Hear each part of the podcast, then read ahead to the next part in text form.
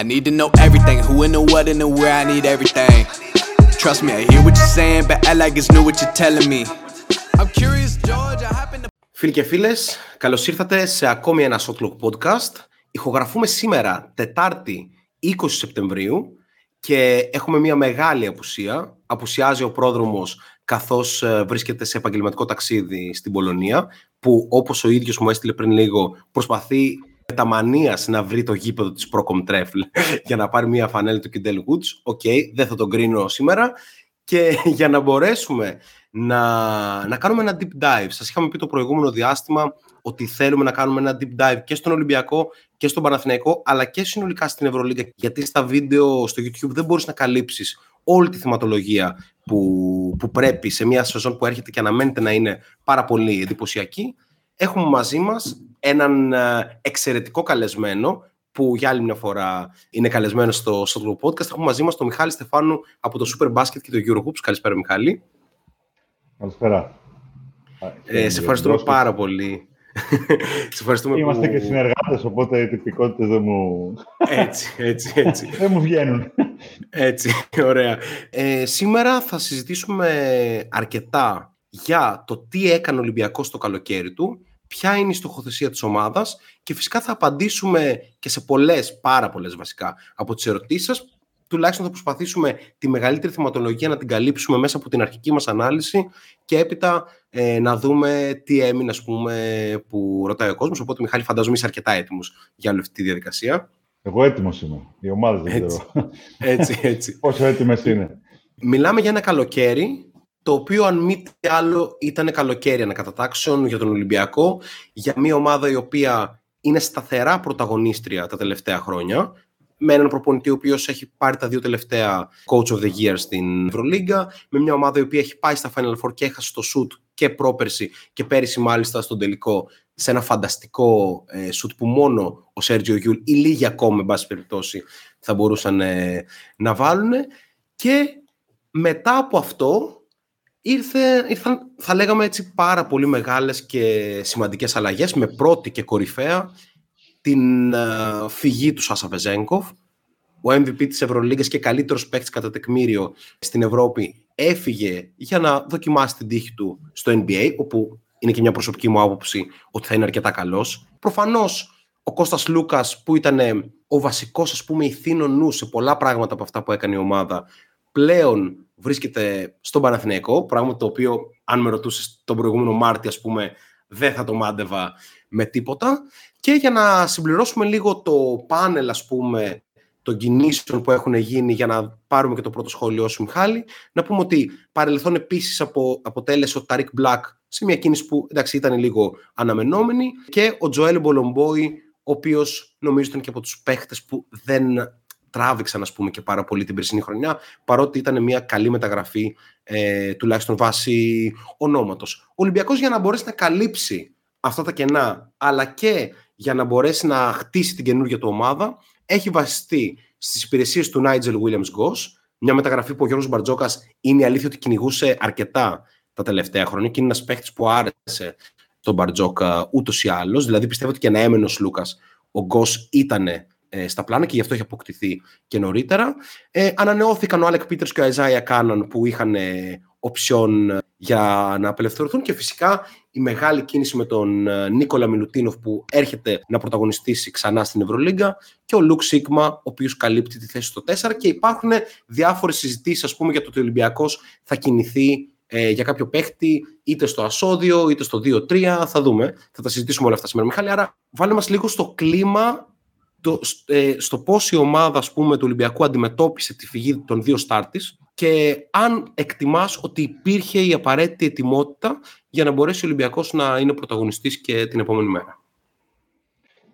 Καλησπέρα. Λοιπόν, ε, να ξεκινήσουμε έτσι και λίγο χρονικά για να καταλάβει και ο κόσμος ε, πώς περίπου γίνονται οι κινήσεις. Δηλαδή, ο Νίκολα Μιλουτίνοφ και ο Νάιτζελ Βίλιαμς Γκος ήταν, όπως σωστά είπες, ε, τουλάχιστον για τον δεύτερο, δύο κινήσεις που θα γίνονταν έτσι κι αλλιώς. Ή που τέλος πάντων ο Ολυμπιακός στόχευε να τις κάνει ε, πριν ολοκληρωθεί η χρονιά. Στην προεργασία που πάντα κάνουν οι ομάδες ε, εν ώψη της ε, μεταγραφικής περίοδου και, τη, και το πώς θα στελεχωθούν, θα βελτιωθούν. Ε, θεωρούνταν και οι δύο παίχτες που θα μπορούσαν να, να δώσουν μια ποιοτική ε, αναβάθμισης στις θέσεις τους, ε, ότι τους χρειαζόταν ο Ολυμπιακός, ε, δύο παίχτες που επίσης υποστηρίζουν το κομμάτι στο, στο οποίο ο Ολυμπιακός ποντάρει πάρα πολύ και είναι το κομμάτι της ε, συνοχής, της ε, ομοιογένειας των αποδητηρίων, ε, γιατί είναι παιδιά που έχουν ξαναπεράσει από το σύλλογο ε, και εντάξει, ο Μιλουτίνοφ όχι απλά έχει περάσει, έχει ουσιαστικά μπασκετικά ανδρωθεί στον Ολυμπιακό ε, με πάρα πολύ ισχυρούς δεσμούς, αλλά και ο Νάιζελ Williams Γκος, ε, ένας παίχτης ο οποίος ήρθε και τους κέρδισε όλους με τη συμπεριφορά του και φυσικά ως παίχτης ε, άρεσε, όπως είπες, ε, σε Γιώργο Μπαρτζόκα. Άρα μιλάμε για δύο παίχτες στους οποίους ο Ολυμπιακός στόχευε εξ αρχής, ε, ακόμα και αν δεν είχαν υπάρξει εξελίξεις με Σλούκα και Βρετένκοφ αυτές, αλλά ήταν ακριβώς οι αντίθετες, θα προσπαθούσαν να τις υπογράψει. Από εκεί και πέρα, νομίζω ότι η φυγή του Σλούκα, όσο και αν ξέρεις, ήταν το θέμα του καλοκαιριού ουσιαστικά. δεν νομίζω ότι ε, αντιμετωπίστηκε ως μια τεράστια έκπληξη. Ο Σλούκας, όπως λέγαμε και κατά τη διάρκεια της σεζόν, είχε κάποιες διαφωνίες σχετικά με το ρόλο του, με το πώς χρησιμοποιείται, με το πώς παίζει ο Ολυμπιακός. Εντάξει, είναι πράγματα τα οποία συμβαίνουν αυτά. Άρα ε, η απόφαση που πήρε δεν ήρθε σαν κεραμίδα στο κεφάλι κανενός. Ίσως περίμεναν και στον Ολυμπιακό ότι λόγω της ιστορίας που έχει στην ομάδα και της ηλικίας που είναι, δεν θα... Α, όχι ρίσκαρε, δεν, δεν θα έπαιρνε μια τέτοια απόφαση, θα μπορούσε να, να βρεθεί μια λύση να, να μείνει στον Ολυμπιακό. Ε, τελικά όχι μόνο την πήρα, αλλά ε, και το Ρουβίκονα. Ε, έτσι δηλαδή, τάραξε τα νερά και τα καλά. Ναι. Τάραξε τα νερά και τα Αυτό καλά. νομίζω ήταν η μεγαλύτερη έκπληξη. Το να φύγει ο Λούκα δεν ήταν τόσο μεγάλη έκπληξη όσο το να πάει ναι. στο Παναθηναϊκό.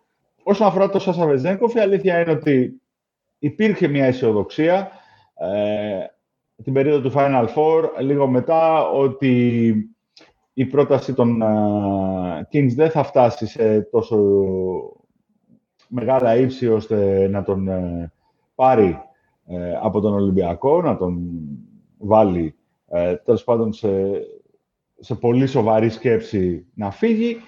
Ε, και όντως, ε, όπως νομίζω έχουν παραδεχτεί και οι ίδιοι, ε, μετά το Final Four υπολόγισαν ότι ο Βεζέγκοφ θα είχε έξτρα κίνητρο να μείνει στον Ολυμπιακό αφού δεν πήρε την Ευρωλίγκα. Άρα έπρεπε να ανεβάσουν την προσφορά τους για να τον δελεάσουν. Πράγματι, ε, έτσι όπως ε, εξελίχθηκαν τα πράγματα, ο Βεζενκοφ κατάλαβε ότι είναι μια σοβαρή πρόταση, μια σοβαρή προοπτική. Ε, τελευταία στιγμή πραγματικά αποφάσισε ότι θα πάει να το δοκιμάσει γιατί τώρα ή ποτέ που λέμε, οι συνθήκες είναι ιδανικές. Έφυγε και ο Ολυμπιακός προσπάθησε να δει πώς θα αντιδράσει. Αρχικά προσπάθησε να πάρει το Μύρωτιτς, ε, ο Μυρωτής δεν, ε, ε, δεν δέχτηκε την ε, πρόταση του Ολυμπιακού, παρότι ήταν θετικός, παρότι είχε χτυπήσει την πόρτα του Ολυμπιακού η πλευρά του σε επίπεδο διερευνητικής επαφής. Όχι ότι είχε πει, ξέρεις, είμαι Ολυμπιακός από μικρός και θέλω να έρθω. Απλά ότι ναι, όταν ο Μύρωτης είναι ελεύθερος, θα κοιτάξει έτσι, ομάδες που καλύπτουν ε, τις φιλοδοξίες του να μιλήσει μαζί τους πριν πάρει την απόφασή του. Ε, δεν προχώρησε το θέμα του Μύρωτιτς. Ο Σίγμα, βέβαια, ε, κατά την άποψή μου, είναι ένας παίκτης πάρα πολύ έμπειρος. Ε, από τους καλύτερους ε, στη θέση του τα τελευταία χρόνια στην ε, EuroLeague. Πολύ σταθερός, πολύ έξυπνος. Απλά δεν, είναι, δεν μπορείς να τον βάλεις δίπλα στο Βεζέγκοφ. Ε, και εκεί χάνει τις εντυπώσεις. Αν τον βάλεις σε μια καλή ομάδα, είναι ένας εξαιρετικός παίκτης που μπορεί να βοηθήσει ε, σε πάρα πολλούς τομείς αν τώρα, όπως έγινε στον Ολυμπιακό, τον βάλεις ε, στη θέση του Βέζενκοφ, φυσικά και, ξέρεις, υστερεί ε, στη σύγκριση. Ε, και ο Ολυμπιακός, ε, αφού πήρε τον Μιλουτίνοφ, πήρε τον Γκος, πήρε το Σίγμα, διατήρησε, θεωρώ, τη βάση του σε υψηλά επίπεδα. Είναι μια καλή ομάδα η οποία θα ξεκινάει και λόγω του ότι ξέρεις, διατήρησε παίκτες όπως ο Γουόκα, ο Φαλ ε, και ο υπόλοιπος κορμός του, ο Παπα-Νικολάου έμεινε αναλύωτος και ήρθαν και παίκτες που θεωρητικά δεν θα χρειαστούν ε, ιδιαίτερη προσαρμογή. Ξεκινάει από μια ψηλή βάση. Εκείνο που μένει είναι να βρει έναν παίκτη ο οποίος ε, θα μπορέσει να του ψηλώσει πια το ταβάνι. Δηλαδή η βάση είναι ψηλή για τον Ολυμπιακό. Το ερώτημα είναι πού βρίσκεται το ταβάνι του αυτή τη στιγμή, γιατί το ταβάνι τον ενδιαφέρει. Η κίνηση Μύρο Τσεμένα, ας πούμε, αν εγώ έπαιρνα κάποια απόφαση, ας πούμε, δεν θα ήταν η ιδανική, γιατί ε, κάπως δεν μπορούσα να δω το Μύρο ο οποίος ήθελε πάρα πολλά ε, λεφτά. Δεν θα μπορούσα να δω το Μύρο σε αυτό το πλαίσιο. Αντίθετα, πήγε το Χουάντσο, θα τον έβλεπα αρκετά πιο εύκολα. Βέβαια, όλα αυτά απαιτούν μια οικονομική υπέρβαση που πρέπει να πιστεύεις ότι ο παίχτη που θα έρθει θα είναι επίπεδου Σάσα. Ότι δεν θα είναι τίποτα λιγότερο αν πας σε μια τέτοια οικονομική υπέρβαση και νομίζω ότι ο Ολυμπιακός δεν έχει συνηθίσει να κάνει τέτοιου τύπου υπερβάσει τα τελευταία χρόνια. Νομίζω ότι έχει ένα άλλο μοντέλο ομάδα συνολικά. Δηλαδή, άλλο να έδινε στο Σάσα τα δυόμιση. Το συνδέεται με το ότι ο Μπαρτζόκας, στον Μπαρτζόκα άρεσε πάρα πολύ ο Σίγμα έτσι κι αλλιώς. Δηλαδή, είναι ένας παίκτης για τον οποίο μιλούσε με τα καλύτερα λόγια ε, ανεξαρτήτως όλων των άλλων εξελίξεων. Ωραία. Ε, πάμε να δούμε λίγο όμως το ρόστερ με βάση τα χαρακτηριστικά που υπάρχουν αυτή τη στιγμή. Και θα σου πω, Μιχάλη, ότι αντίθετα με ό,τι γράφεται και λέγεται, προσωπικά διαφωνώ με το ότι ο Ολυμπιακός χρειάζεται κάποιο παίχτη στην περιφέρεια. Έναν Κέντρικ Νάν, ας πούμε, παρότι προφανώς αν προσθεθεί μιλάμε για ένα παίχτη άλλου επίπεδου. Απλά πιστεύω ότι ο τρόπος με τον οποίο έχει χτίσει την περιφέρειά του ο Ολυμπιακός και με το Μακίσικ να είναι κατά βάση διάρρη. Δηλαδή η θέση που ο Μακίσικ παίζει πάρα πολύ καλά είναι ε, η θέση 2 και γι' αυτό κάθε χρόνο που ξεκινάει κάπου στο 3 είναι λίγο κακός μέχρι το Δεκέμβρη και μετά το βρίσκει. Άρα εγώ αυτό που εντοπίζω έτσι σαν ε, μεγαλύτερο κενό αυτή τη στιγμή στον Ολυμπιακό, γιατί πιστεύω ότι η επίθεση με τη Motion Offense του Μπαρτζόκα κάπως θα βρει την άκρη και δεν είναι ότι δεν προσθέθηκαν παίχτε που μπορούν να, να προσφέρουν σκοράρισμα. Δηλαδή, αν πούμε ότι ο Κώστας Λούκας και ο Σάσα Βεζέκοφ έδιναν περίπου 30 πόντους ανά παιχνίδι ε, μαζί, αυτοί οι 30 πόντοι θα βρεθούν κάπως. Δηλαδή, δεν είναι ότι ο Γκος δεν μπορεί να σκοράρει, δεν είναι ότι ο Μιλουτίνοφ δεν μπορεί να σκοράρει. Οπότε, αν πάρεις κάποιους πόντους από εκεί, δηλαδή πρέπει να δούμε λίγο την ποιότητα και όχι την ποσότητα των πόντων. Αν πάρεις κάποιους πόντους από τον Μιλουτίνοφ, κάποιους πόντους από τον Γκος, κάποιους από τον Πίτερς, που εκτιμώ ότι θα έχει μία άνοδο ε, στην απόδοση του, γιατί ο Πίτερς ήταν παίκτης που έβαζε πάνω από 10 πόντους στην Ευρωλίγκα με την Πασκόνη, αν δεν κάνω λάθος. Κάπως θα βρεθείς ε, να έχεις τους πόντους που είχες ούτως ή άλλως και ίσως με ένα έτσι πιο ε, καλό τρόπο από ότι μπορεί να το είχες με τη second unit πέρυσι. Αυτό που πιστεύω ότι λείπει, και όντως θεωρώ ότι είναι ένα κενό, είναι το κομμάτι της αθλητικότητας.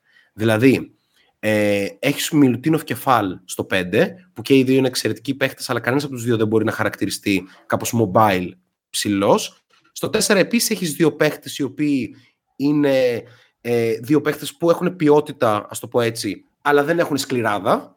Και φυσικά με τον Παπα-Νικολάου στο 3 που θα παίρνει τα περισσότερα λεπτά, υπάρχει ξέρεις, το ζήτημα της ηλικίας, ότι είναι 30 χρονών και λοιπά, ε, 34 χρονών κλπ. Οπότε ίσως υπάρχει ένα ερώτημα εκεί για μένα, επειδή πιστεύω ότι μάλλον ο Σίγμα θα πάρει και χρόνο στο 5.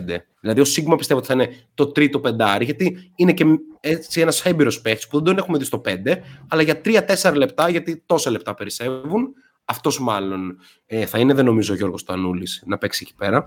Η εκτίμησή μου είναι ότι το κενό που υπάρχει στον Ολυμπιακό είναι σε ένα παίχτη που θα καλύπτει με την αθλητικότητά του στο 3-4. Δηλαδή, το πρότυπο παραδείγματος που χρησιμοποιώ είναι ότι ο ιδανικός παίκτης για τον Ολυμπιακό θα ήταν τύπο Nigel Hayes. Ένας παίκτης ο οποίος μπορεί να σουτάρει, να παίξει αμυνάρε σε πολλές θέσεις και να καλύψει αυτό το αθλητικό κενό. Οπότε θα ήθελα λίγο ε, βάσει χαρακτηριστικών, εσύ, ας πούμε, αν ήσουν ο άνθρωπος που παίρνει την απόφαση, σε ποια κίνηση θα πήγαινες; Θα πήγαινες, ας πούμε, σε ένα super scorer όπως ο Ναν, αλλά σε θέση που έχεις ήδη παίχτες; Θα πήγαινες σε ένα πεντάρι, σε, σε ποια κίνηση θα πήγαινες; Αν μπορούσα ιδανικά να διαλέξω έναν παίχτη, αν μπορούσα δύο ε, για μένα θα έλυναν πολλά τα προβλήματα του Ολυμπιακού στη θεωρία. Ο ένας είναι ο Will Climber, ο οποίος θα μπορούσε να παίξει από το 2 έως το 4 και αθλητικός και προσωπικότητα και σημείο αναφοράς ε, και ευρωπαϊκή εμπειρία φοβερή. Νομίζω καλύπτει πολλά από τα ζητούμενα. Ε, και ο δεύτερος θα ήταν ε, ο Τάιλερ Ντόρσεϊ λόγω ελληνικού διαβατήριου, ώστε ο Ολυμπιακός να μην χρειάζεται να αποκλεί δύο παίχτες ε, όταν θα πρέπει να παίξει στην Ελλάδα, να μην έχει οκτώ ξένους. Παικτικά και αγωνιστικά και σε θέματα ταλέντου και ποιότητας και προσφοράς και χαρακτήρα και οριμότητας, φυσικά και μπορούσε να βρει καλύτερο παίχτη από τον, ε, και μπορεί να βρει από τον Τάιλερ. Αλλά ε, έτσι, επειδή με ρώτησες προσωπικά, αυτοί οι δύο παίχτες για τους λόγους που είπα, ε, αν μπορούσα να διαλέξω ελεύθερα από τη δεξαμενή δηλαδή, ε, θα διάλεγα έναν από τους δύο, όποιον από τους δύο μπορούσα. Από εκεί και πέρα, ε, δεν διαφωνώ ε, ότι ο Ολυμπιακός δεν χρειάζεται απαραίτητα ασώδιο και χρειάζεται να παίξει, μπορεί ίσως να παίξει και περισσότερο στο 3 κτλ. Ένα παίχτη με μέγεθος.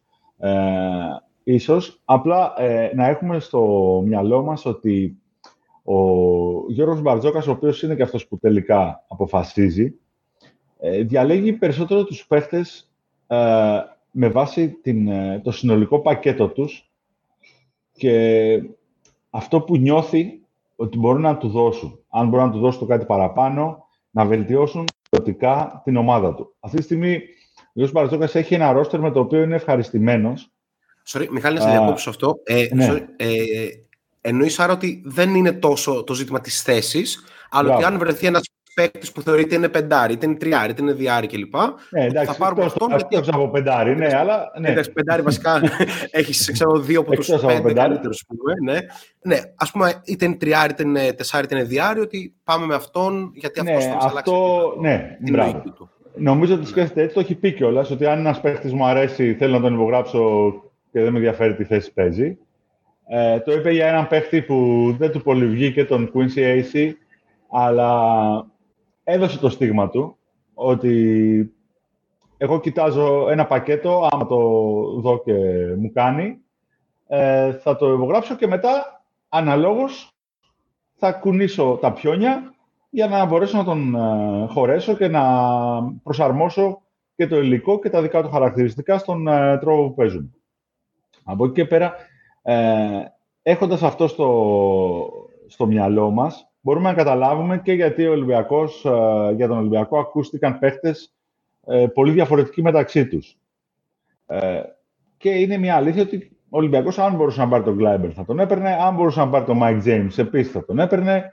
Ε, που είναι παίχτες διαφορετικοί.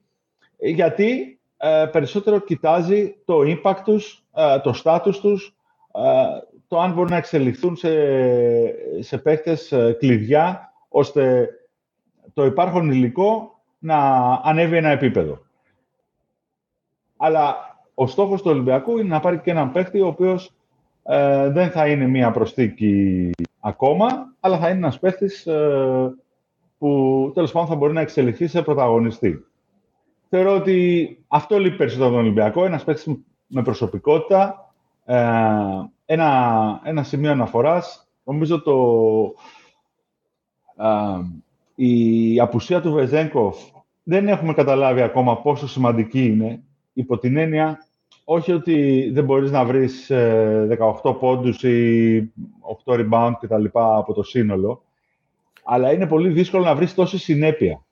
Ναι, ναι, Ο ναι. Βεζέγκοφ ήταν MVP στη Μπασκόνια, πήγαινε μετά, σου έπαιρνε το μάτι στον Κολοσσό που μπορεί να έκανες γκέλα γιατί ήταν η ομάδα άδεια ε, και έβαζε 25 πόντους. Ε, Πήγαινε μετά στο Περιστέρι ή στο Λαύριο και έκανε μια πρώτη περίοδο και ξεκινούσε το παιχνίδι ε, 5-20 και μπορούσες να κάνεις μετά rotation και να, να διαχειριστείς το match.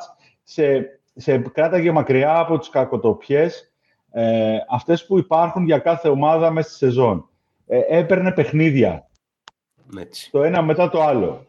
Ε, αυτό είναι πάρα πολύ δύσκολο να βρεθεί αν δεν έχεις ε, παίχτες με, ξέρεις, που ξέρεις ότι σίγουρα θα αποδώσουν α, ένα, ένα minimum το οποίο είναι σε πολύ ψηλό επίπεδο όπως ήταν του Σάσα ε, με το σταθερότητα και νομίζω ότι δεν υπάρχουν πολλοί παίχτες που το κάνουν. Άρα, Μιχάλη, από ό,τι λες, καταλαβαίνω ότι υπάρχει και ένα ανοιχτό ενδεχόμενο ο Ολυμπιακός να μην προχωρήσει σε παίχτη και να αφήσει την αγορά να κυλήσει και τη σεζόν και να δει τελικά αν τελικά χρειάζεται κάτι, σε ποια θέση χρειάζεται, ποιοι παίχτες είναι διαθέσιμοι κλπ. Νομίζω ότι ο Ολυμπιακός θα πάρει παίχτη όσο πιο γρήγορα τον βρει. Βρίσκεται στην αγορά, ε, ξέρεις, ε, πολύ, πολύ ζεστά. Ε, έχει στοχεύσει σε κάποιες περιπτώσεις τις οποίες θεωρεί τις κορυφές που μπορούν να ε, προκύψουν ε, τη δεδομένη χρονική στιγμή. γιατί αυτό που λέω είναι ότι δεν έχει, ξέρεις, ε, ένα συγκεκριμένο κενό να καλύψει ε, ώστε να ψάχνει αποκλειστικά δύο, δύο προς ένα, ένα προς δύο, ναι. δύο προς τρία κτλ. Ε, κοιτάζει ένα παίχτη ο οποίος θα μπορεί να παίξει νομίζω περισσότερο από το στο 2 και στο 3, ίσως πατάει και στο 4, ίσως είναι πιο περιφερειακός, ε, πιο γκαρντ. Αυτό, όπως εξηγήσαμε, δεν είναι τόσο συγκεκριμένο, αλλά νομίζω εκεί είναι η θέση περισσότερο που α, οι παίχτες τέλος πάντων που έχει ξεχωρίσει. Δεν είναι δηλαδή ε, παίχτες που θεωρούνται ψηλοί, που ανήκουν στην κατηγορία των, των ψηλών, έτσι. Είναι περιφερειακοί παίχτες που παίζουν σε περίμετρο περισσότερα, που ε, έχει συγκεκριμένα χαρακτηριστικά, ε, επιθετικά, επιθετικής φύσεως, ε, επιθετικό ταλέντο, προσωπικότητα, ε, παιχνίδι στο ένα εναντίον ενός, τέτοια, τέτοια πράγματα που θεωρεί ότι του λείπουν. Ε, τώρα, αν ε, ξέρεις, είναι περισσότερο χειριστής ή περισσότερο πλάγιος, αυτός που τελικά θα αποκτηθεί έχει μικρή σημασία. Οκ. με βάση το, το πώς υπάρχει αυτή τη στιγμή το ρόστερ του Γιώργου Μπαρτζόκα, που νομίζω και είναι και φανερό βασικά από τον τρόπο που κινείται ο Ολυμπιακός ότι το ρόστερ αρέσει στον Μπαρτζόκα. Ε, έχουμε το Walkup και τον Γκος στον Άσο και σαν συμπληρωματική λύση του Μιχάλη Λούντζη, τον Αιζάια Κάναν και το Λαρετζάκι στο 2 και εκεί ο Μακίσικ με το Λαρετζάκι κάπως παίζουν και στο 2 και στο 3. Ο Παπανικολάου με το Μακίσικ και το Λαρετζάκι όπως είπαμε και πριν ε, στη θέση του 3. Πίτερ Σίγμα, Μιλουτίνο Φάλ και ο Γιώργος Τανούλης σε ένα πιο ε, συμπληρωματικό ρόλο σε αυτό το ρόστερ θα πρέπει ο Ολυμπιακός να βρει ποιος θα είναι ο παίχτης που στους φετινούς τελικούς με τον Παναθηναίκο, που σίγουρα θα είναι πολύ πιο δύσκολοι από ό,τι πέρυσι, ε, ποιος θα είναι ο παίχτης που θα χάσει έξω. Πέρυσι ήταν ο Εζάια Κάναν, αλλά με την απουσία του Σάσα Βεζέγκοφ και την ποιότητα που φέρνει ο Κάναν στο σκοράρισμα, ίσως είναι πιο αναγκαία η παρουσία του εκεί πέρα. Άρα πιστεύεις ότι υπάρχει κάποιο ζήτημα για το ποιος θα είναι ο παίχτης που θα αφαιθεί εκεί πέρα, γιατί κάπως σε μένα τίνω λίγο να πιστέψω ότι ο Σίγμα είναι ο παίχτης που θα μείνει εκτός των υποχρεώσεων στο ελληνικό πρωτάθλημα. Χωρίς να προφανώς να ξέρω κάτι ή να έχουν πάρθει τέτοιου είδους αποφάσεις, καθώς ο Ολυμπιακός δεν έχει καταφέρει ακόμα να, να παίξει ένα φιλικό με όλους τους παίχτες. Περισσότερο από όλα έχει να διαχειριστεί όχι τη μία, τον ένα παίχτη που θα κόψει, έχει να διαχειριστεί ε, το μπάσκετ. Ήταν η ομάδα με τους περισσότερους συμμετέχοντες από όλες τις EuroLeague. Ε, είχε έξι παίχτες στο, στο μπάσκετ. Ε, είναι, νομίζω, το νούμερο ένα στοίχημα στο ξεκίνημα της σεζόν. Το πώς ε, αυτοί οι παίχτες θα, θα μεταβούν στο, στο ρυθμό της EuroLeague και μιας πολύ απαιτητικής σεζόν με, με προσεκτικό τρόπο ώστε ο Ολυμπιακός να τους έχει καθ' όλη τη διάρκεια της σεζόν δεν θα μου έκανε εντύπωση, ξέρεις, αν δω να προφυλάσει κάποιους, να τους δίνει περισσότερο χρόνο προπόνησης, ε, τον Φαλ, τον ε, Μιλουτίνοφ, ε, το Walkup, να, να τους διαχειρίζεται δηλαδή ε, λίγο διαφορετικά από ό,τι θα έκανε αν τους είχε στο 100%. Οπότε νομίζω αυτό είναι το πρώτο κομμάτι το οποίο ο κ. Μπαρζόκας καλείται να βρει λύσεις. Από εκεί και πέρα, ναι. Αν μου πεις ότι όλοι είναι έτοιμοι, ε, με τα στάνταρ που, που έχουμε, ίσως θα έβλεπα περισσότερο εκτός των ε, Μακίστικας. Μην ξεχνάμε ότι και ο Γκος ε, δεν έχει ουσιαστικά μπει κανονικά στον Ολυμπιακό. Έχει ένα πρόβλημα τενοντίτιδας, οπότε δεν ξέρω ε, σε τι κατάσταση θα είναι όταν θα κρυθεί ας πούμε, ο πρώτος ε, τίτλος η ομάδα. Αλλά πιστεύω η συζήτηση που κάνουμε περισσότερο αφορά το βάθος της σεζόν. Αυτά είναι θέματα που νομίζω ότι αργά ή γρήγορα θα λυθούν. Ε, όλες οι ομάδες θα τα αντιμετωπίσουν σε έναν βαθμό. Ε, και αν ο Ολυμπιακός, ε, είπαμε και νωρίτερα, πάρει και παίχτη που θεωρώ δεδομένο ότι θα πάρει, θα πρέπει μετά να, να αφήνει δύο εκτός. Ε, Μιχάλη, εδώ έχουμε και κάποιο όνομα να, να δώσουμε στον κόσμο που δεν, δεν θα διακινδύνευα κάποιο όνομα. Okay. Νομίζω ότι η προσοχή του Ολυμπιακού στρέφεται κυρίως ε, στην ε, αγορά του NBA.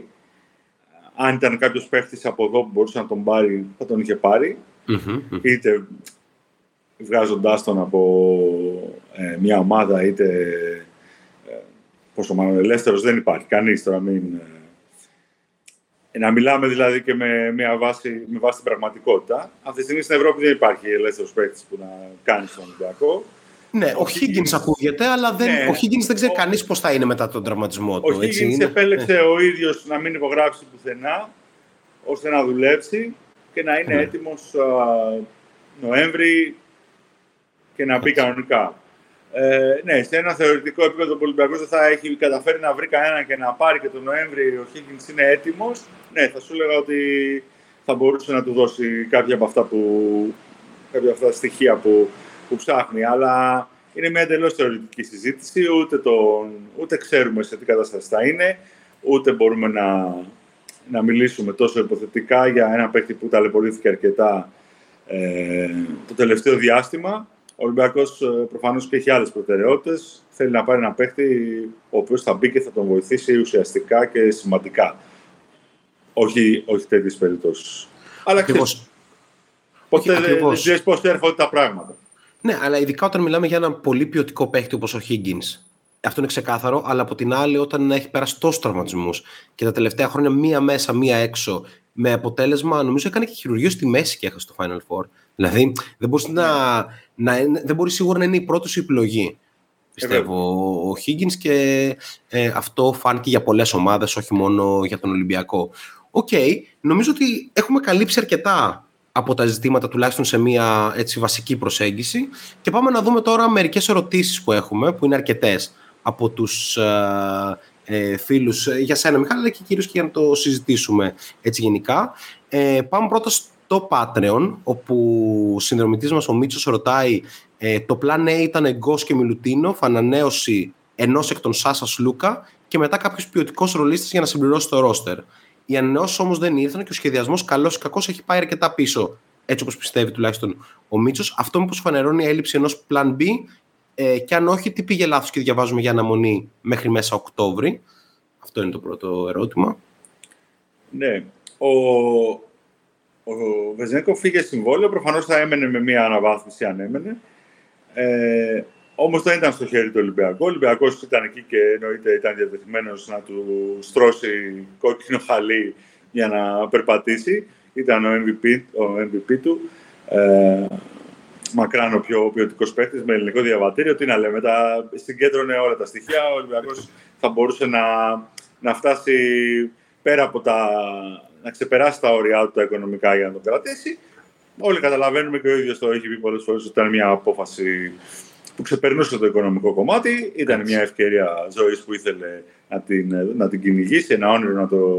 ήταν η ώρα να το δοκιμάσει. Άρα ε, νομίζω ότι δεν ήταν θέμα πλάνου ο Ολυμπιακός να κρατήσει το Βεζέκοφ. Ήλπιζαν ότι μπορούσε να μείνει, ότι... αλλά ήταν έτοιμοι ανά πάσα στιγμή να φύγει. Ναι. Ε, νομίζω ότι εκεί που ο Ολυμπιακός ε, ε ενδεχομένως ε, δεν έχει καταφέρει να ολοκληρώσει το ρόστερ, ο λόγος που δεν έχει καταφέρει να ολοκληρώσει το ρόστερ του ήταν γιατί ε, αμφιταλαντεύτηκε αρκετά, δεν βρήκε κάποια σπουδαία ε, που ξέρεις, πας και υπογράψεις με κλειστά τα μάτια ε, και είχε, ένα, είχε φτιάξει ένα ρόστερ το οποίο αρχικά τον προπονητή του τον άφηνε ευχαριστημένο ως προς τη δομή. Δηλαδή, είχε στο μυαλό του ότι χρειάζεται ένας ακόμα παίχτης, αλλά δεν είχε μια τρύπα, κατάλαβες, ναι, ναι, ναι, ναι. την οποία πρέπει να βγούμε να την, να την καλύψουμε ε, στο δεδομένα και είναι ένας, δύο, τρεις, τέσσερις υποψήφοι. Ε, άρχισε να κοιτάζει για μια πραγματικά πολύ ποιοτική λύση ε, και τέτοια δεν βρέθηκε μπροστά του ε, στο, στο, στο βαθμό που θα ήθελε. Ε, δεν ξέρω δηλαδή αν ε, εσύ μπορείς να σκεφτείς αυτή τη στιγμή κάποια ευκαιρία που ο Ολυμπιακός έχασε. Ναι. Ε, δεν βγήκανε εύκολα τέτοιοι παίχτες στην αγορά. Αυτό, που, αυτό το, ε, το ασαφές μπορεί να φαίνεται στον κόσμο που έψαχνε ο Ολυμπιακός, αλλά το πολύ ποιοτικό.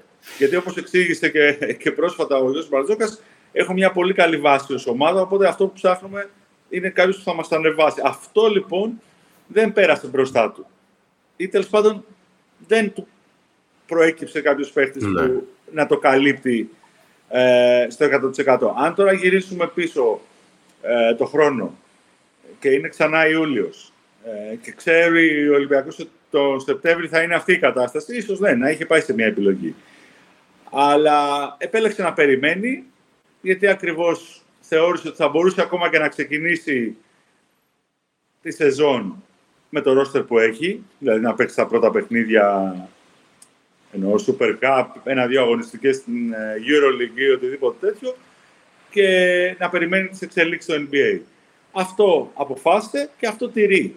Δεν έχει βρεθεί δηλαδή ε, σε μια κατάσταση άγχους και πανικού.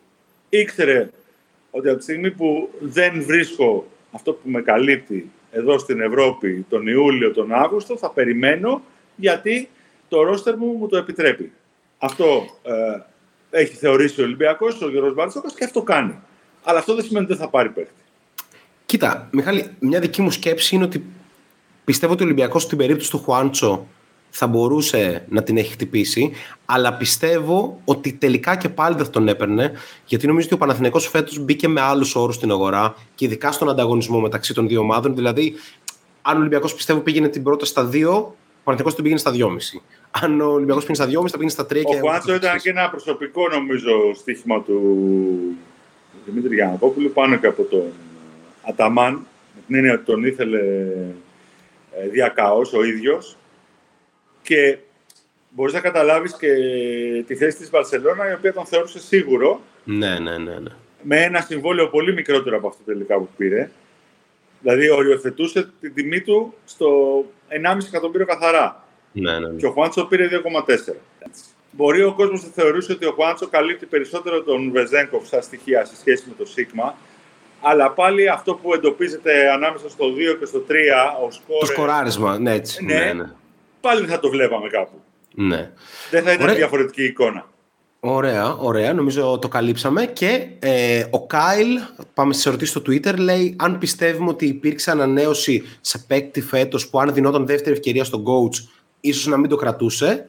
Και συνεχίζει το ερώτημά του ότι ποιος πιστεύουμε ότι θα πάρει φέτος το ρόλο του ΣΑΣ επιθετικά ή, εν πάση περιπτώσει, ποιος θα μπορούσε να, να πούμε ότι είναι ο σκόρερ ε, της ομάδας. Σύντομα θα απαντήσω εγώ σε αυτό πριν ε, απαντήσει η Μιχάλη, ότι πιστεύω ότι οι ανανεώσεις του Ολυμπιακού έγιναν κάπως γρήγορα και αυτόματα. Δηλαδή, ήξερε ο Μπαρτζόκας ότι θέλω τον Πίτερς, θέλω τον Γκάναν και δεν θέλω τον Μπολομπόι ε, ε, και τον Μπλακ. Οπότε νομίζω κάπως πήγε και αυτόματα σε αυτό. Δεν νομίζω ότι αν είχε δεύτερη ευκαιρία δεν θα κρατούσε κάποιον από τους δύο.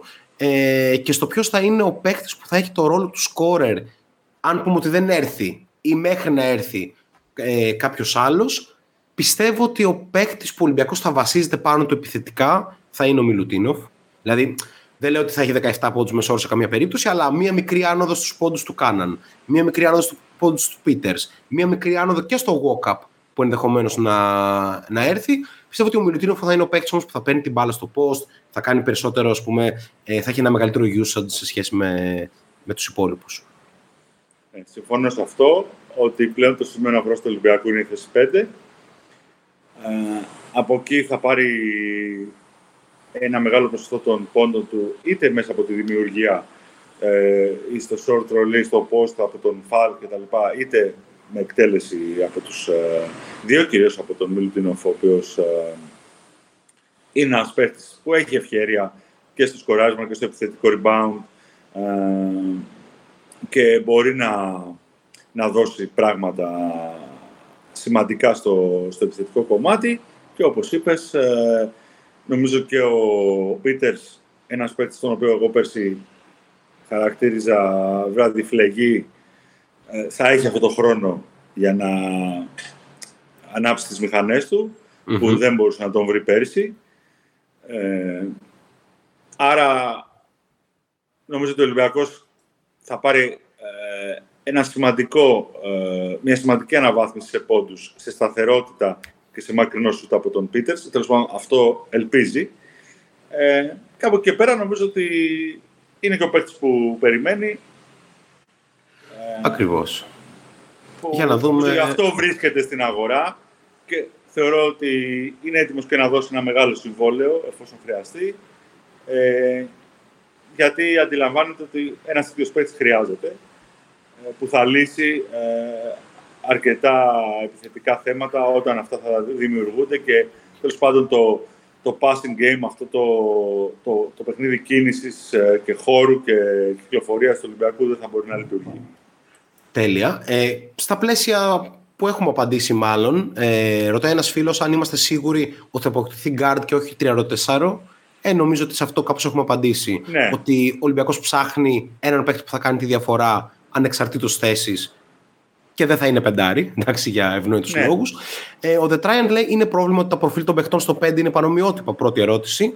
Δεύτερη, τι θέση θα κατακτήσει ο Ολυμπιακός στη regular season ε, της Ευρωλίγκας, σαν, έτσι, σαν πρόβλεψη; Ποιες θα είναι ομάδες στο Final Four; Και πόσο μεγάλο πλεονέκτημα είναι η ομοιογένεια του Ολυμπιακού ε, και αν χρειάζονται οι οι αντίπαλοι να έχουν ένα catch-up σε αυτή την ομοιογένεια. Μιχάλη, δικιά σου ερώτηση αυτή.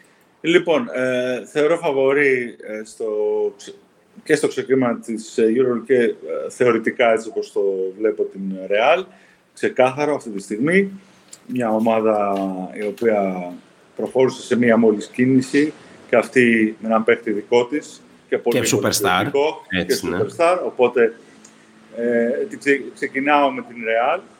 Από εκεί και πέρα θεωρώ ότι όντως ο Ολυμπιακός όπως είπαμε στο ξεκίνημα, ε, τοποθετεί και πάλι τη βάση του αρκετά ψηλά, το minimum δηλαδή της απόδοσής του ε, σε ένα υψηλό επίπεδο.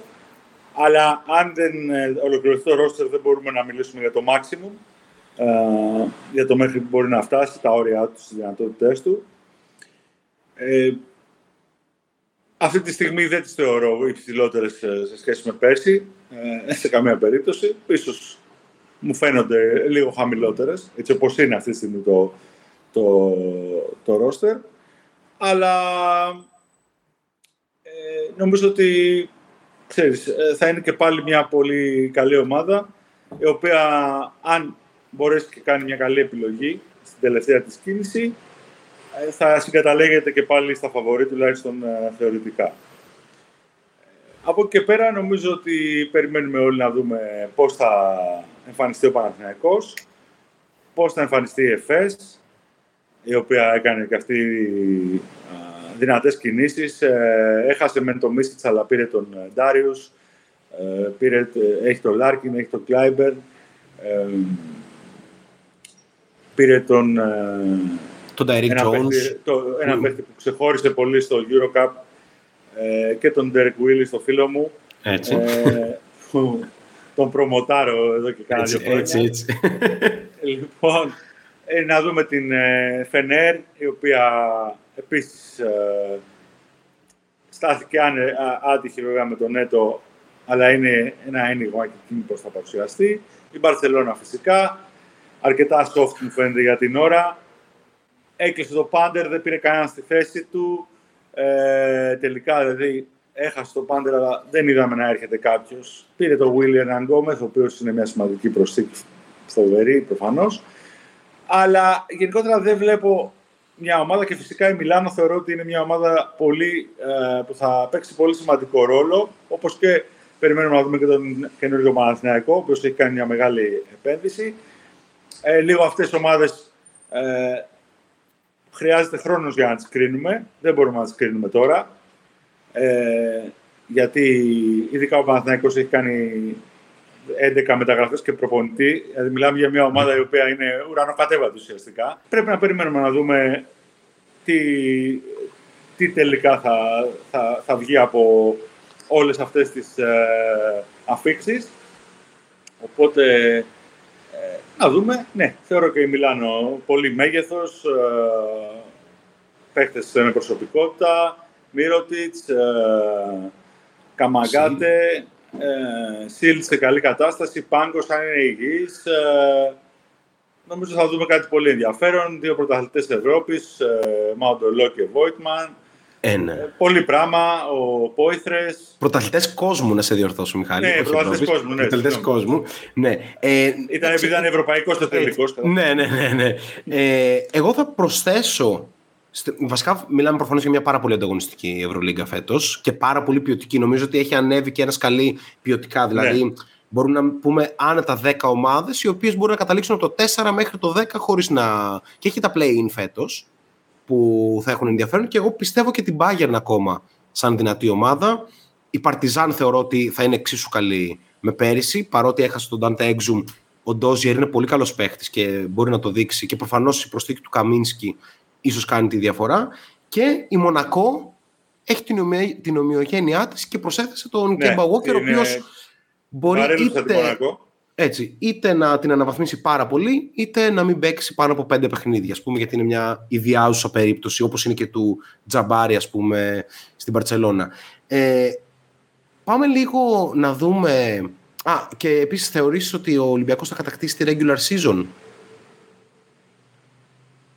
Είναι επίσης Πολλά να μια- το πεις. Ε, Θα είναι στις ομάδες που θα όχι, παλέψουν. δεν γι' νομίζω αυτό. θα την κατακτήσει. Ναι, ναι, ναι, ναι. ναι. Νομίζω ότι η σεζόν του δεν θα έχει την, ε, την περσινή σταθερότητα. Τέλεια. Ε, θα έχει λίγο περισσότερες διακυμάνσεις. Αυτή είναι η τέλεια. αίσθησή μου. Ωραία, πάμε σε επόμενο φίλο που λέει ε, με τις προσταφερές στο ρόστερο σήμερα τι χάνει και τι κερδίζει ο Ολυμπιακός στο παρκέ, πόσο συν και πλήν είναι σε τομείς όπως σκορ δημιουργία και rebound και ένα hot take προς συζήτηση ο Ολυμπιακός όσο έχει θα είναι το ίδιο καλός με πέρυσι ε, στη regular. Θα απαντήσω εγώ σε αυτό και θα πω ότι ε, το συν πλήν σε τομείς όπως σκοράρισμα δημιουργία και rebound καταρχήν στο rebound ο Ολυμπιακός εμφανίζεται πολύ καλύτερος γιατί προσθέτει έναν εκ των καλύτερων, αν όχι τον καλύτερο rebounder στην Ευρωλίγκα. Βασικά μαζί με τον Ταβάρες είναι οι δύο καλύτεροι. Δηλαδή τον είδαμε και τον Μιλουτίνοφ πώς ήταν στο παγκόσμιο. Ό,τι υπήρχε γύρω από την μπασκέτα κατέβαινε και, επιθετικά, έτσι, και, επιθετικά, και στα επιθετικά rebound ε, και στα αμυντικά. Οπότε ο Σάσα που ήταν καλός rebounder νομίζω έχει καλυφθεί ε, αυτό το κενό. Η Και ο δημιουργία Σίγμα του... είναι καλός rebound. Ισχύει. Η δημιουργία του Ολυμπιακού επίσης δεν θεωρώ ότι έχει δεχθεί πλήγμα. Παρότι ο Κώστας Λούκας ήταν ο κορυφαίος σε assist ε, στην ομάδα, ε, καθώς ο Ολυμπιακός χωρίς το Σλούκα στο παρκέ, σε stats που έχουμε δει στο 3 Steps Basket, ήταν πιο δημιουργική ομάδα και νομίζω σε αυτό βασίζεται ο, Γκαρ, ο Μπαρτζόκας τους ή άλλως, ότι θα υπάρχει δημιουργία απλά με άλλο τρόπο. Είτε είναι τα hand-off του Σίγμα και του Μιλουτίνοφ, είτε είναι το pick and roll του Γκος, είτε είναι ο Walkup ο οποίος είναι ούτως ή άλλως αναβαθμισμένος ε, σε αυτό το επίπεδο ε, και λοιπά. Τώρα το σκοράρισμα είναι το μόνο που παραμένει ερώτημα και νομίζω το έχουμε καλύψει ε, με, όλους μας, ε, με όλη μας τη συζήτηση. Ε, γεια σας παιδιά, λέει η Φανέλα με το 0. Γεια σου Μιχάλη, συνδυασμός φωτιά. Ε, πιστεύεις είναι παράλογο να μιλάμε για πορεία προς το Final Four με το υπάρχον roster; Μιχάλη. Κοίταξε να δεις. Ε, ήθελα να κάνω μια τοποθέτηση έτσι πιο γενική λίγο. Ε, γιατί ο κόσμος καλά κάνει και βάζει ψηλά τον πύχη, αλλά να πηγαίνεις, ξέρεις, ε, σε τρίτο, ας πούμε, συνεχόμενο Final Four δεν είναι απλή υπόθεση. Για καμία ομάδα. Ε, ο Ολυμπιακός ε, έχτισε ένα, ένα, ένα πολύ ωραίο ρόστερ, ε, δημιούργησε μια, ένα πολύ καλό μείγμα, έπαιξε εξαιρετικό μπάσκετ δύο χρόνια, γέννησε έναν superstar όπως ο Σάσα Βεζέγκοφ, ο οποίος υπήρχε εκεί αλλά δεν είχε βρει το χώρο και το ρόλο και την εμπιστοσύνη για να βγάλει όσα κουβαλούσε, του τα έδωσε ο Ολυμπιακός. Παίκτες όπως ο Γόκα, ο Φαλ, οι οποίοι και εκείνοι υπήρχαν στο, στο χάρτη και στη, στον ωκεανό της EuroLeague, αλλά ε, είδες ότι όλοι μαζί ε, στον Ολυμπιακό αναδείχτηκαν και ανέβηκαν επίπεδο. Αυτό το πράγμα ξέρεις, ε, δεν είναι εύκολο να διατηρείται ε, στη, στο πέρασμα των χρόνων. Ε, είναι η φυσική εξέλιξη των πραγμάτων. Ο Βεζέγκοφ πήγε στο επόμενο επίπεδο. Ο Ολυμπιακός θα προσπαθήσει και νομίζω θα είναι μία από τις καλές ομάδες της EuroLeague. Αν θα είναι και πάλι μία από τις τέσσερις, μία από τις δύο, η πρωταθλήτρια Ευρώπης ή μία από τις οχτώ, ε, δεν μπορούμε να το ξέρουμε. Δεν έχει ολοκληρωθεί το ρόστερ του. και λείπει ένα πολύ σημαντικό κομμάτι. Ε, όσο και αν λέμε ότι είναι μια έτοιμη ομάδα και μια ομάδα η οποία τέλος πάντων ε, ξεκινάει από μια καλή βάση, λείπει ένας ε, παίχτης ο οποίος ε, πρέπει να δούμε ποιος θα είναι και τι μπορεί να κάνει, γιατί ο Ολυμπιακός επαναλαμβάνω ότι βρίσκεται στην αγορά για να πάρει κάτι που θα τον βοηθήσει πάρα πολύ. Οπότε νομίζω ότι η βάση του είναι καλή, είναι μια ομάδα οκτάδας, έτσι κι αλλιώς, και να δούμε πώς θα πορεστεί και πώς θα ολοκληρωθεί η στελέχωση για να μπορέσουμε πιο, με μεγαλύτερη ασφάλεια να δούμε αν παραμένει στην ελίτ την απόλυτη ή ε, τέλος πάντων ε, υπάρχουν και άλλοι που ε, έχουν φτάσει στο ίδιο επίπεδο. Εντάξει, έτσι κι αλλιώς το να χάσεις, ας πούμε, π.χ. στα πέντε παιχνίδια από την Παρσελώνα στους 8 ή στα πέντε παιχνίδια από τη Μακάμπη, δεν νομίζω ότι η αποτυχία είναι λίγο διαφορετικό μέγεθος όταν μιλάμε για τις λεπτομέρειες. Είναι άλλο να πας στους 8 και να χάσεις 3-0 από κάποιον και να μην έχεις κοντράρει καθόλου. Και είναι διαφορετικό το να φτάσεις, ας πούμε, μέχρι το τέλος. Ε, Επόμενος φίλος ρωτάει. Ο Ολυμπιακός πέρσι ζορίστηκε πάρα πολύ με τη Φενέρ, την ναι, οποία ναι. δεν υπολόγιζε κανείς παραλίγο να μείνει και έξω στο τέλος ενώ δεν υπολόγιζε κανείς. Είχε μια πολύ πτωτική πορεία, όμως προετοιμάστηκε σωστά. Είχε παίχτες να ματσάρει, να περιορίσει το Βεζέκοφ και είδες ε, ότι θα μπορούσε ο Ολυμπιακός να αποκλειστεί, έχοντας κατά γενική ομολογία παίξει μακράν το καλύτερο μπάσκετ ναι, ναι, ναι. Ε, για τόσους μήνες. Άρα ε, νομίζω ότι σε μια κουβέντα ότι ξεκινάει και πάλι από. είναι μια ψηλή επίπεδο ομάδα και περιμένουμε να δούμε ποιο θα είναι το ταβάνι της. Τέλεια. Πάμε. Λίγες έχουμε ακόμα. Ε, ένας φίλος ρωτάει ποιοι από τους παρόντες παίχτες του Ολυμπιακού εκτιμάς ότι θα κάνουν ένα step up την uh, φετινή σεζόν; Πιστεύω θα το κάνει ο Πίτερς, ε, γιατί θα βρει χρόνο και είναι τέτοιος παίχτης, είναι παίχτης ρυθμού, θέλει να σουτάρει, να μείνει, να ζεσταθεί, να νιώσει καλά, να πατήσει. Ε, εγώ γενικότερα είμαι πιστεύω πολύ στη δεύτερη σεζόν ενός παίχτη. Πάντα σε όλες τις ομάδες. Ε, νομίζω θα το δούμε ας πούμε, και με τον Γκριγκόν στο Παναθηναϊκό. Νομίζω ότι και ο Κάναν μπορεί να, να νιώθει πιο δικιά του την ομάδα. Ε, γιατί αμφισβητήθηκε αρκετά, τουλάχιστον στο δικό του το μυαλό. Έτσι, ε, πέρυσι ε, υπήρξαν στιγμές που και ο ίδιος δεν ήταν καλά, δεν τρελάθηκε ξαφνικά ή τον αντιπαθούσε ο κ. Μπαρτζόκας, από ναι. τον έφερε. Αλλά ναι. είχε ε, θέματα προσαρμογής ε, στο παιχνίδι του Ολυμπιακού. Νομίζω όμως ότι είναι ένας ε, ποιοτικός σκόρερ και θα το δείξει με μεγαλύτερη συνέπεια. Για μένα αυτό θα είναι step up για τον Κάναν δηλαδη Να, να είναι πιο συνεπής.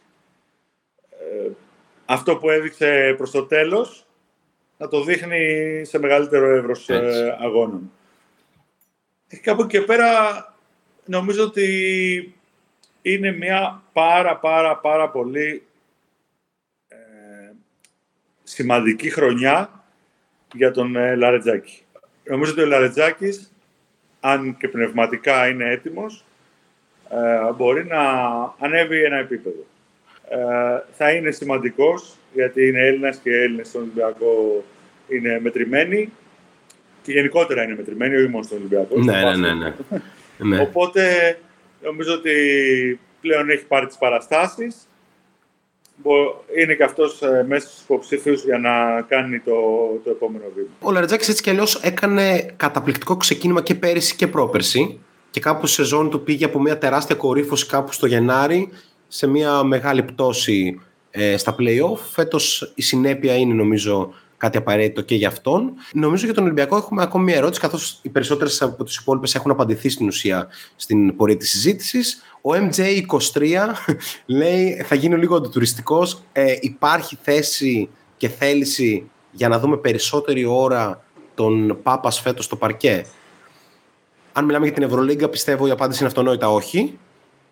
Αν μιλάμε για την Basket League, νομίζω ότι γιατί όχι. Δηλαδή, πιστεύω με το φορτίο που υπάρχει αυτή τη στιγμή δεν χρειάζεται ο Τόμα Γουόκαπ να κουράζεται τόσο πολύ. Δηλαδή, ο Ολυμπιακός πιστεύω ότι με τον ε, Λούτζι ας πούμε, και τον Γκάναν μπορεί να κερδίσει το περιστέρι. Παραδείγματος χάρη. Ναι. Νομίζω ότι και τον Λούτζι θα το δούμε περισσότερο και τον ε, Πάπα θα τον δούμε περισσότερο σε σχέση με πέρσι.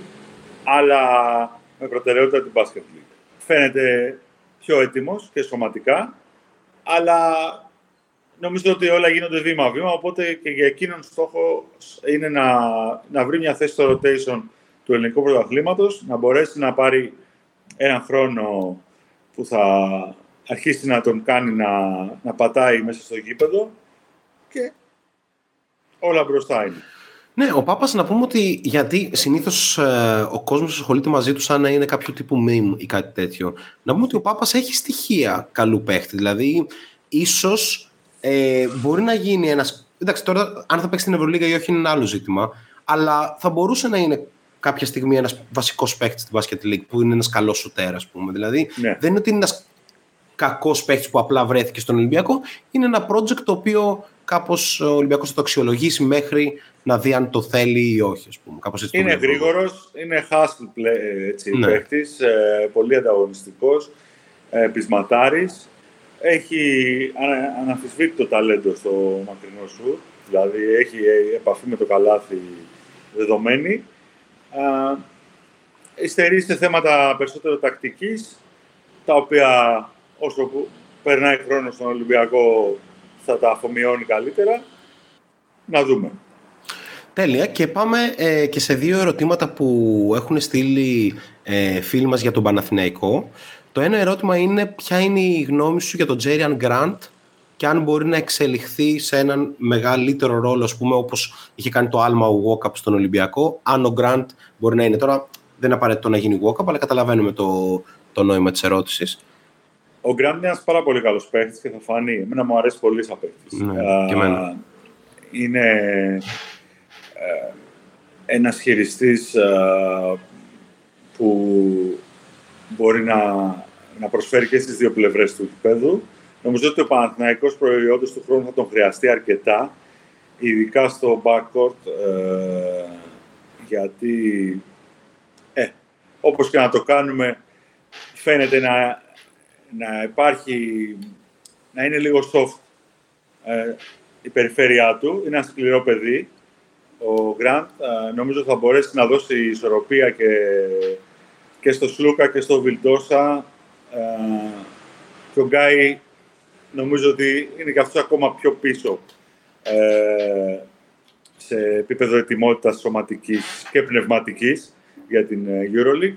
Οπότε νομίζω θα έχει προτεραιότητα στη, στη θέση των Γκάρντ 100% σε σχέση με τον Γκάι ο, ο Γκραντ. Καταλαβαίνετε πώς το λέω, όχι ότι παίζουν στην ίδια θέση ακριβώς, αλλά ότι ε, στο rotation τον, ε, τον, τον guard νομίζω θα τον δούμε σε περισσότερα δίδυμα τον, ε, τον Grant, τουλάχιστον στο ξεκίνημα. Είναι ένας παίχτη ο οποίος ε, θα φανεί χρήσιμος, νομίζω, στο Παναθηναϊκό. Ναι, εγώ θα έλεγα κιόλας ότι δεν θα εκπλαγώ άμα είναι ο τρίτος guard σε χρόνο πίσω από τον Γκριγκόζα και το Σλούκα. Δηλαδή και από τον Γκριγκόνης, αν ο Γκριγκόνης κατέβει στο 2 σε περίπτωση που ο Παναθηνικό πάρει παίχτη στο 3, πιστεύω πάλι θα έχει περισσότερο χρόνο γιατί δίνει στοιχεία που δεν έχει η ομάδα. Και επίσης μην υποτιμάμε, δηλαδή πιστεύω ότι και εμείς και ο κόσμος πολύ συχνά υποτιμάμε το ένστικτο των προπονητών, των σπουδαίων προπονητών. Δηλαδή, όταν ο Μπαρτζόκας μόλις τελειώνει η σεζόν πάει και παίρνει τον Γκος.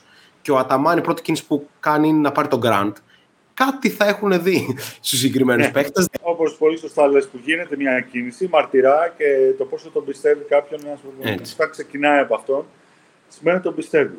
Μπορεί να τον πιστεύει για τρίτο ή για τέταρτο γκαρντ, αλλά τον πιστεύει έτσι. Ε, ότι αυτό, που φτιάχνει. Ότι ναι. θέλω ένα ρόλο εκεί, θα, αυτόν θέλω για αυτό το ρόλο. Οπότε είναι σίγουρο ότι ε, και ο Σίγμα, για να πιστέψουμε στον Ολυμπιακό, και ο Γκος, τους οποίους αρκετός κόσμος ίσως να μην είδε με ενθουσιασμό σαν κινήσεις, ε, έγιναν όχι, ως, ε, όχι δια της ατόπου, έγιναν ως επιλογές ε, πολύ πολύ συγκεκριμένες και με, το, με τον coach Μπατζόκα να, να τις διαλέγει στο 100% ξέρεις, ως, ως επιθυμίες του. Τέλεια. Και τελευταία ερώτηση είναι επίσης για τον Παναθηναϊκό, ε, που λέει ε, ποια είναι τα χαρακτηριστικά ε, που πιστεύεις, Μιχάλη, ότι χρειάζεται ο Παναθηναϊκός αυτή τη στιγμή. Δηλαδή, ποια είναι η έλλειψη στο ρόστερ του, του Παναθηναϊκού που έγινε μια προσπάθεια να τον καλύψει με ένα πολύ σπουδαίο παίχτη. Όντως, που το πιστεύω και εγώ δηλαδή ότι ο Σβή θα έκανε τη διαφορά σε οποιαδήποτε ομάδα της Ευρωλίγκας ε, έπαιζε. Δεν ήρθε τελικά ο Μίχαλου και μέχρι να έρθει υπάρχει ένα κενό στο ρόστερ. Ποιο πιστεύεις ότι είναι αυτό, γιατί ο Μίχαλου κάλυπτε πολλά κενά που μπορούν να βρεθούν; Ναι. Δηλαδή, γιατί κάλυπτε το μέγεθος, κάλυπτε το σκοράρισμα. Να παραξενευτούν, αλλά θεωρώ ότι ο Παναγιακός καλώς έπραξε και δεν έκανε άλλη προσθήκη αυτή τη στιγμή.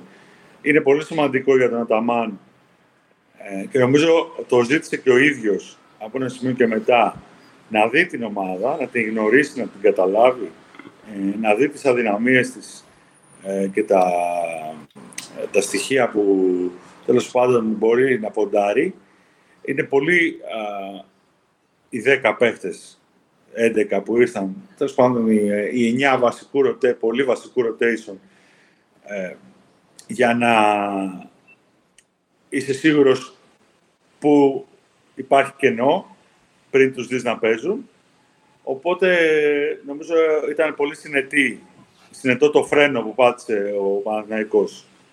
Ή αν θέλεις, ε, η άρνηση του, του Μίχαλιου ε, ίσως και να βγει σε καλό υπό την έννοια ότι μπορεί σε έναν-δύο μήνες να, οι ανάγκες του να είναι διαφορετικές. Ε, νομίζω ότι έτσι εκ πρώτης όψεως ε, είναι λίγο, είναι λίγο ένα ζήτημα ε, πίσω από το Λεσόρ πώς θα παρουσιαστεί ειδικά στην αμυντικά. Ε, γιατί ο και ένα παιδί που εγώ τον είδα και πέρσι στην Ισπανία ήταν εξαιρετικός. Αλλά η Ισπανία είναι μια άλλη λογικής πρωτάθλημα ε, σε σχέση με την EuroLeague και νομίζω ότι δεν είναι ακόμα, ξέρεις, έτοιμος. Μπορεί μέσα στη σεζόν να, να, δούμε πράγματα, αλλά εκεί περιμένω λίγο να δω πώς θα, πώς θα πάει. Και νομίζω και, ότι, και στο, στο Νάσο ο Παναθηναϊκός βασίζεται πάρα πολύ στον Σλούκα, ο οποίος δεν είναι, ξέρεις, 29 χρονών ε, πια. Δηλαδή, νομίζω ότι ο Παναθηναϊκός περιμένει από τον Σλούκα μια χρονιά η οποία πρέπει να είναι... Χρονιά καριέρας. Ατσαλάκωτη, ναι, είναι ναι, ναι, χρονιά ναι. καριέρας. Αλλιώς θα έχει θεματάκια ε, οργανωτικά. Γιατί και ο Βιλντόσα δεν είναι τόσο καθαρός. Είδες και στον Ερυθρό Αστέρα μόλις στο Καμπάτσο κατευθείαν έφυγε από, το, ναι. από το ένα. Ε, μπορεί να το υποστηρίξει, αλλά υπό προϋποθέσεις. Το αν ο Παναθηναϊκός φτάσει φέτος στο Final Four, ας πούμε, θα πρόκειται για τεράστια επιτυχία, γιατί δεν είναι εύκολο όσο καλούς παίκτες και να έχεις ή προπονητή ή οτιδήποτε, να φτιάξεις μια ομάδα που από εκεί που ήταν. Από το ναι. Έτσι, σε μια κακή κατάσταση, να πάει μέσα σε ένα καλοκαίρι. Στην επόμενη λες και όλες οι υπόλοιπες ομάδες Ευρωλίγκας. Και μέσα σε αυτό το περιβάλλον. Ναι, ε, ακριβώς. Δηλαδή, ο Παναθηναϊκός ε, πρέπει να, να ανταποκριθεί γρήγορα μέσα σε ένα περιβάλλον πολύ σκληρό. Έτσι. Ε, με ομάδες οι οποίες, ναι, μεν και άλλες έχουν ε, αλλάξει, αλλά νομίζω καμία ή τέλος πάντων Δύο-τρεις είναι που, που μπήκαν σε τόσο μεγάλη αναδιάρθρωση του ρόστερ τους. Ναι, ακριβώς. Ακριβώς. Ωραία, Μιχάλη, για να κλείσουμε, θέλω να μου πεις το hot take σου για τη φετινή σεζόν. Ποιο είναι δηλαδή κάτι το οποίο δεν το λέει πολλοί κόσμος, αλλά εσύ θα τολμήσεις εδώ στο shot clock να μας πεις ότι θα γίνει αυτό τη φετινή σεζόν και φυσικά στο τέλος της σεζόν δεν θα έχει γίνει και ξέρεις πώς θα το αντιμετωπίσουμε. Νομίζω ότι θα δούμε αρκετές αλλαγές προπονητών. Α, OK, okay, ωραίο. Θα δώσω κι εγώ ένα, ένα hot take. Ε, ή η Bayern ή ο Ερυθρός Αστέρας θα μπουν στην οχτάδα. OK. Okay. Ε, θα δούμε. Εσύ, εσύ είσαι φύση αισιόδοξος ε, με κάποια project που στη θεωρία φαίνονται πολύ ωραία. Ναι, ναι, ναι. Αλλά μετά η σκληρή πραγματικότητα ε, σε είναι καταδικάζει. Είναι χαστούκι, ναι, ναι, ναι, ναι. ναι. Ο Ερθό Αστέρας τον είδα προχθές με την Bayern. Παίζανε μάλιστα και οι δύο ναι. ομάδες που πόνταρες σε ένα φιλικό. Εντάξει, ήταν καλός στο πρώτο ημίχρονο, αλλά ξέρεις, αναρωτιόμουν πού πάτε τώρα με Τεόντοσιτ, Μπιέλιτσα. ε, για, για ένα τέτοιο μαραθώνιο. Καταλαβες; Ναι, ναι, Σε ένα ναι. παιχνίδι έχουν και ταλέντο και εμπειρία και πολλές κινήσεις και είναι ωραία ομάδα να τη βλέπεις γιατί ε, έκανε καλές ε, μεταγραφές, ε, ενδιαφέρουσες. Αλλά να δούμε αν θα είναι αρκετά, αν θα αντέξουν. Ακριβώς, ακριβώς. Εντάξει, εγώ ποντάρω και λίγο στον Napier, ο οποίος κάπως έχει, έχει δείξει λίγο στην Ευρωλίγκα ότι, ε, ότι μπορεί να αλλάξει ε, μια ομάδα. Έτσι. Οπότε όλα αυτά έτσι κι αλλιώς, Μιχάλη, θα έχουμε την ευκαιρία να τα συζητήσουμε ξανά και ξανά. Ε, φυσικά γνωρίζετε ότι ο Μιχάλης ε, και αρθογραφεί και ε, θα έχει κανονικά φέτος εκπομπή πάλι το Eurohoops μετά τα ναι. μάτια στην Ευρωλίγα. Τέλεια, άρα ε, μπορείτε να βρείτε τον Μιχάλη εκεί πέρα, όπως και στο Super Basket ε, φυσικά. Σε ευχαριστούμε πάρα πολύ. Σε ευχαριστώ Μιχάλη που ήσουν σήμερα στο podcast. Ελπίζουμε να καλύφθηκαν ε, οι απορίες των φίλων στο βαθμό που μπορούσαμε. Έτσι. Μην τα παίρνετε και μετρητής ε, ναι. σε αυτή την περίοδο, γιατί προφανώς δεν έχουμε εικόνα. Ε, ναι, άμα, ε, άμα ήταν να τα πει κάποιος, θα φέρουμε τον Μπαρτζόκα. Πετά, όχι, ναι. πατάμε σε κάποια δεδομένα ε, και με βάση την εμπειρία που έχουμε αποκτήσει μετά από τόσα χρόνια στην, ε, συγκεκριμένη διοργάνωση του Σπάνου του τρόπου που παίζει το μπάσκετ στην Ευρώπη, τολμούμε να, να δούμε λίγο πώς θα εξελιχθούν τα πράγματα, αλλά ε, ξέρεις, ε, μιλάμε πλέον, αυτό που πρέπει να κρατάει ο κόσμος, για μια λίγα ε, με πάρα πολύ λεπτές ισορροπίες, στην οποία η επιτυχία από την αποτυχία απέχουν ελάχιστα, το βλέπουμε κάθε χρόνο. Ε, είναι σημαντικό και για να κλείσουμε αυτό, με ένα αισιόδοξο μήνυμα ότι ε, ο Ολυμπιακός βρίσκεται σε αυτό το επίπεδο. Ο Παναθηναϊκός ευελπιστεί να φτάσει μετά από τρία χρόνια ε, που είχε παρκάρει ε, και ήταν μεταξύ φθοράς και αυθαρσίας. Φαίνεται τουλάχιστον ότι σε θεωρητικό επίπεδο έχει κάνει μια ε, off-season πολύ δυναμική. Άρα πρέπει να την χαρούμε αυτή τη σεζόν Έτσι.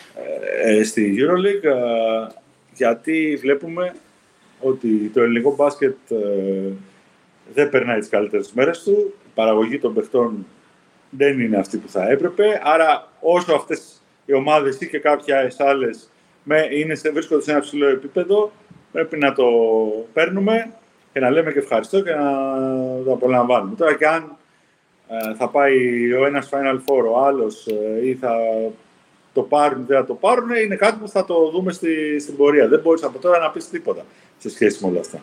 Μας διαψεύδει δηλαδή η Ευρωλίγα κάθε χρόνο. Έτσι, έτσι. Ακριβώς. Εδώ πέρα ο πρώτος στην Ευρωλίγκα δεν έχει πάρει εδώ και τόσα χρόνια. Δεν θυμάμαι πότε ο πρώτος στη regular season έχει να πάρει δεν το έχει πάρει. Ε, Ευρωλίγκα. Ναι. Με, τη νέα, με τη νέα μορφή. Ωραία. Το νέο φορμάτ δεν το έχει πάρει ο πρώτος. Ακριβώς, ακριβώς. Ωραία, λοιπόν, ε, σε ευχαριστούμε Μιχάλη, ευχαριστούμε και όλους εσάς που μας ακούσατε και σήμερα. Γνωρίζετε πλέον που βρίσκεται το Shot Clock, ε, στο Spotify βάλτε πέντε αστεράκια και κάντε follow για να συνεχίσουμε. Στο YouTube κάνετε subscribe ε, στο κανάλι μας και βλέπετε τα βίντεο μας που είναι για Ευρωλίγκα, NBA και οτιδήποτε άλλο αφορά τον μπάσκετ και εμείς θα τα πούμε πολύ σύντομα καθώς ε, το NBA ξεκινάει, η Ευρωλίγκα ξεκινάει, έχουμε πάρα πολύ υλικό, άρα ε, τα λέμε σύντομα.